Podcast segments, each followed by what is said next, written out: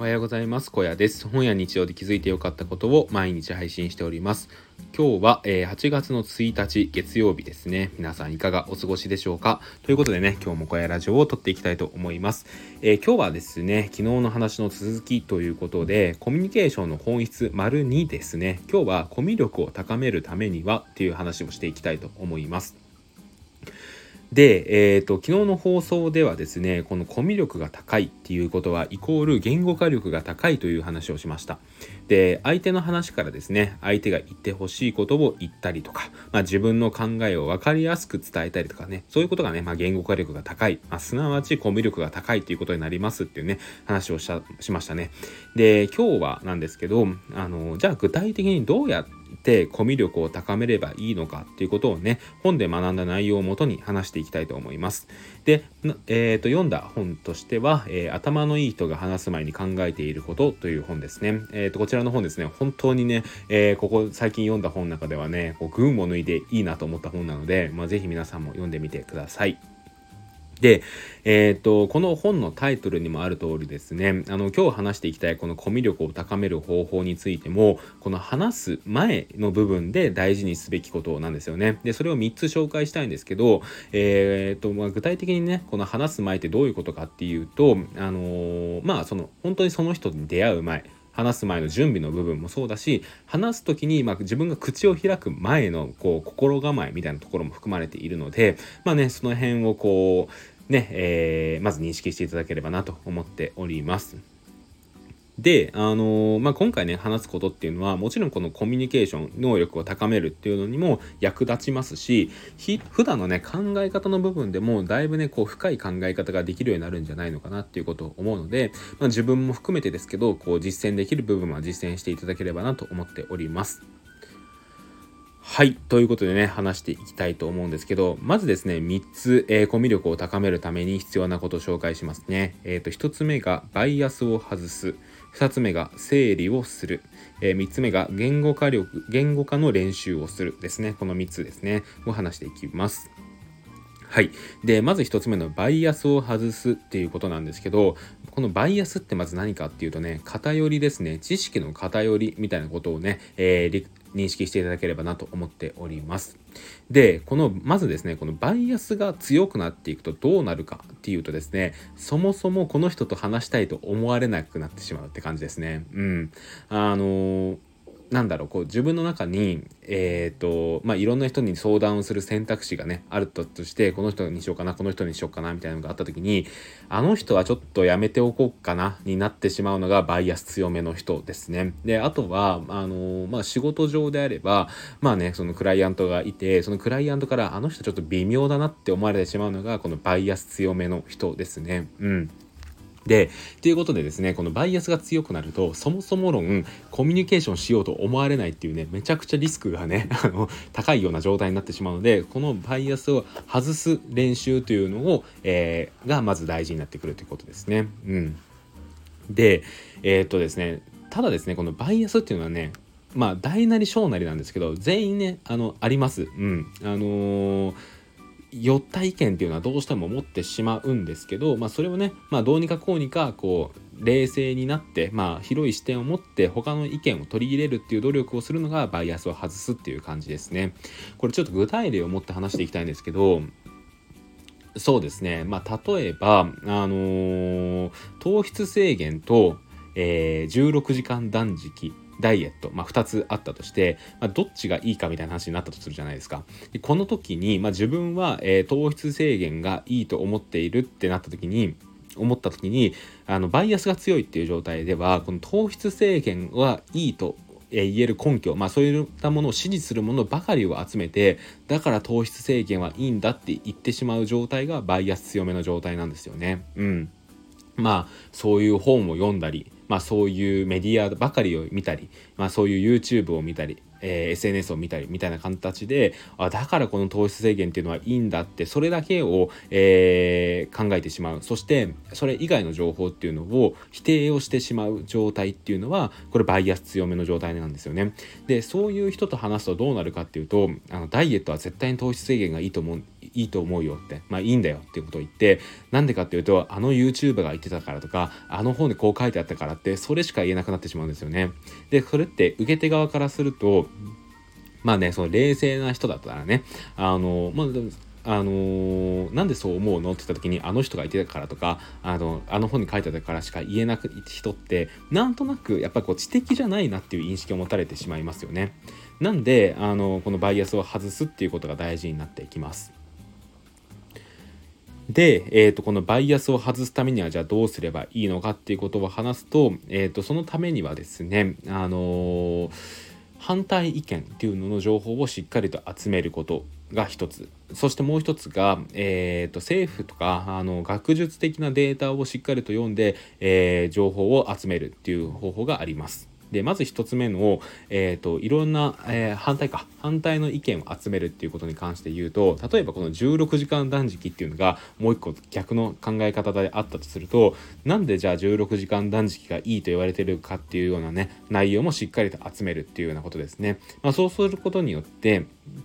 まあ、あの多少ですけどこうバイアスっていうのが、まあ、寄っているものが少し戻されるような形になるっていうのがあります。でもう一つこの、えー、学術的な情報を集めるっていうねことなんですけど僕こっちがねよりいいんじゃないかなと思うんですけど、まあ、要はですねあのネット上に転がってるデータっていうのは、まあ、多かれ少なかれみんなこうバイアスがかかった状態で書かれているわけですよ。うん、あのまあ、糖質制限がいいと思ってる人はそれは糖質制限がいいと思う情報をもとにねその記事を書いたりとか動画を話していたりとかするのであのそうじゃなくてこうデータとしてね例えばこう100人の人にアンケートを取ってこうなったとか100人の人にこういう実験をしてこうなったみたいなことが書かれてるデータっていうのを見た上でじゃあ本当に糖質制限はいいのかとかいうことを判断するっていうのがまあいいってことですね。これねあの僕もあの理系でまあその研究をしていた身なのでわかるんですけどやっぱりですねこうフラットに評価をするためには数値上で書かれているものとかが一番なんですよ。うん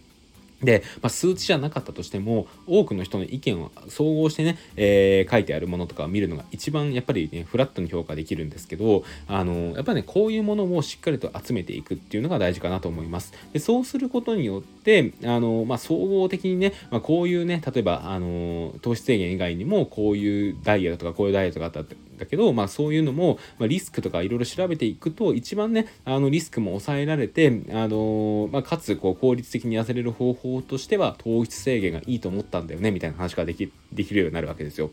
でそうなってくるとやっぱりねあの聞き手としてもあこの人こういろいろと調べた上であの糖質制限がいいっていうアドバイスを自分にしてくれているんだなみたいな感じが分かって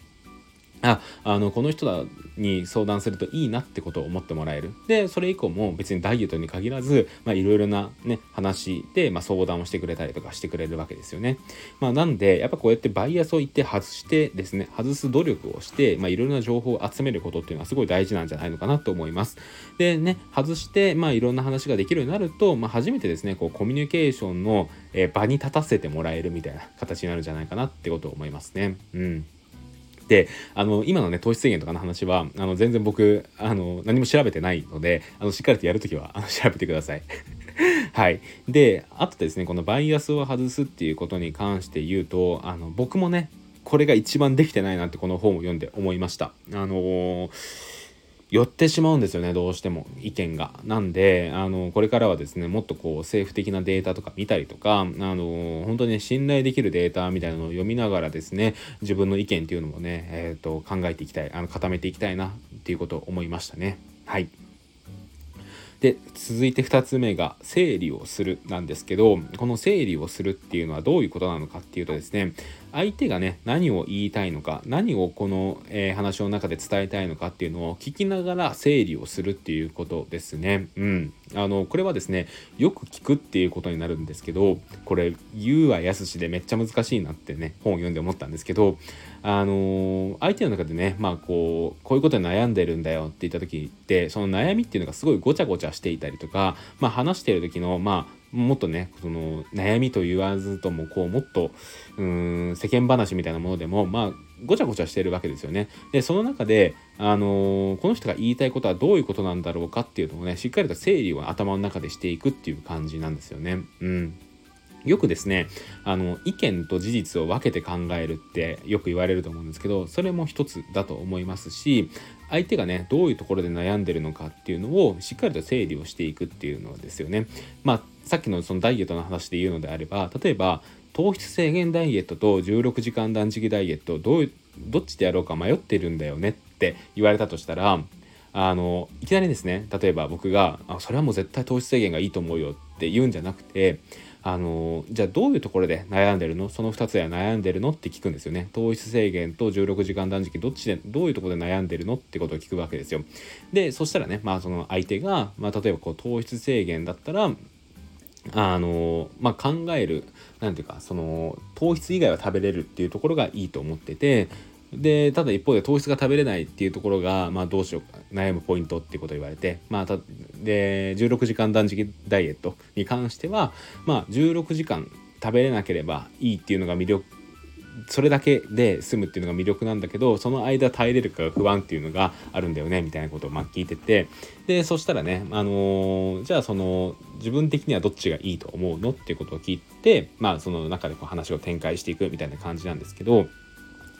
あのしっかりとですね相手がどういうポイントで悩んでいるのかっていうのを、えーと、分解をしていくみたいな感じですよね。をしていくことがやっぱりコミュニケーションにおいては大事で、あのー、そういう整理をするっていう意識を持つだけでも多分ね相手の話に対してしっかりと聞くっていう姿勢を相手に見せることができるしその上で的確な、えー、返答をすることができると思うんですよね。うん、それっていうのは例えばえー、っとこの人は、えー、もう自分の中で意見が、えー、もう固まってるからそれを支持してほしいんだなっていう場合もあるしこの人はあの2つの意見を両方ともしっかりと調べてるからちゃんとアドバイスをしてほしいんだなみたいなね。うん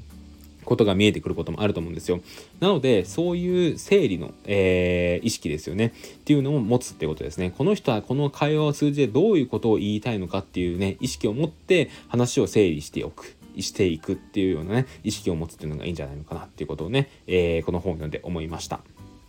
はい。で、えーと、3つ目なんですけど3つ目が言語化の練習をするですね。えーと、これなんですけどまああのー、これはもう本当難しいというか、まあ、根性論みたいな感じになってしまうんですけど、まあ、昨日の話でも言った通りですねコミュ力が高いというのは言語化力が高いっていう話をした通りですね結局あの相手に対して的確な、えー、言葉で伝えることができる人っていうのは、まあ、これつまりですねコミュ力が高いことでもあるし頭のいい話し方になるっていうことなんですよね。でじゃあどうすればそれがえー、っとえー、鍛えられるかっていうと、まあ、もちろんね僕がこうやって本を読んだみたいに、まあ、その理論の部分ですよねを学ぶっていうのも大事だと思うんですけど、まあ、それに加えてですねあのやっぱりこう場数を踏むっていうのがすごい大事だなってことを思うんですよ。それはやっぱりねいろんな人と会話をするっていうこともそうだしあとはですねあの自分のなんだろうまあこういうラジオでもそうだし、えー、とノートとかブログとか何でもいいんですけど言語化をする場所を用意するってことですよね。うんをしっかりとね数を重ねていくってことが大事だと思います。僕はですねやっぱこのラジオもそうだしノートもそうなんですけどやっぱりこう自分がノートをやっている書く理由っていうのはあのこの本を読む前にちょうど書いたことなんですけど言語化力を高めたいって思ったのがあるんですよね。うん。この本を読んでなんか面白かったなんか勉強になったっていうんじゃなくてこういうところが勉強になってこういうところを実践したいと思ったって言えるようになったりとかあの映画を見て面白かったと思うんだったらこういう部分が面白かったって言える部分まで落とし込むみたいなね形で話ができた方が深い話ができるなってなんとなくなんかこうぼんやりと思っていた部分があってまあそれが、まあ、この本を読んであ確かにやっぱ大事だったんだってことになったんですけどそういうね場数を踏む、えー努力というか意識っていうのが大事かなと思いましたでまあねそういうなかなか人と話す機会が少ないとか自分は人と話すのが苦手っていう人であればやっぱりこうねまず文章でも何でもいいので書くことが大事かなと思いますあのそうやってやっていくことによってあの自然とですね、まあ、コミュ力というか言語化力が高まって結果的にコミュ力が高まるっていうような、えー、ことになるんじゃないかなと思うので、まあ、そういった意識を持つっていうのをね是非、えー、意識を持った持ってやってみてください。はい。ということでですね、えっ、ー、と、お話をしました。えっ、ー、と、まあ、前編後編で話をしましたね。でですね、あの、この本にも書かれていたんですけど、焦って話しちゃいけない、えー、怒って話してはいけないってことが書かれていたんですけど、あの、それをですね、今このラジオで、ね、すごい僕は感じました。あの、やばい、なんかうまく言えてないって思うと一気にねあの焦って話をしてこうどんどんどんどんね、えー、話の筋というか話のなんかこうまとめ方が下手になっていくなっていうね認識があったんですけどあのまだまだ僕もダメだなっていうことを思いましたね。やっぱりこう話をしていてあのそのねこの本の中では6秒置くと冷静な話ができるってことが書かれたんですけど、まあ、それぐらいねこうもっとゆっくり話す努力だったりとかあのーなんだろう沈黙を恐れないみたいなことがね、えー、できるようになると自分のコミュニケーション能力ってもっともっと上達するんじゃないのかなって僕自身も思っています。まあ、あとはね最初に言った通りバイアスを外すってことですね。えー、っとこれからですねもっとこうブログとかねそういうなんか信憑性信頼性の薄いものじゃなくてそういう学術的なものとかを読んだりとかして自分の意見とか考えっていうのを補強できるようにしていきたいな補強というか、うん、あのいろんなあの視点を持って考えれるようになっていきたいなってことはなんか思いました。ということでですね、えっ、ー、と、いろいろまとまってない部分もあるんですけど、今回ですね、前編後編で、えー、この頭のいい人が話す前に考えていることっていう本で学んだことを話してみました。えー、皆さんもですね、えー、この本本当におすすめなので、まず、え読んでみてほしいのと、えっ、と、この頭のいい話し方っていうのはね、えー、考え方一つで結構できる部分があるので、是非ね、実践してみてください。ということで、今日の声ラジオここで終わりたいと思います。最後まで聞いていただきありがとうございました。それではまた今度。バイバーイ。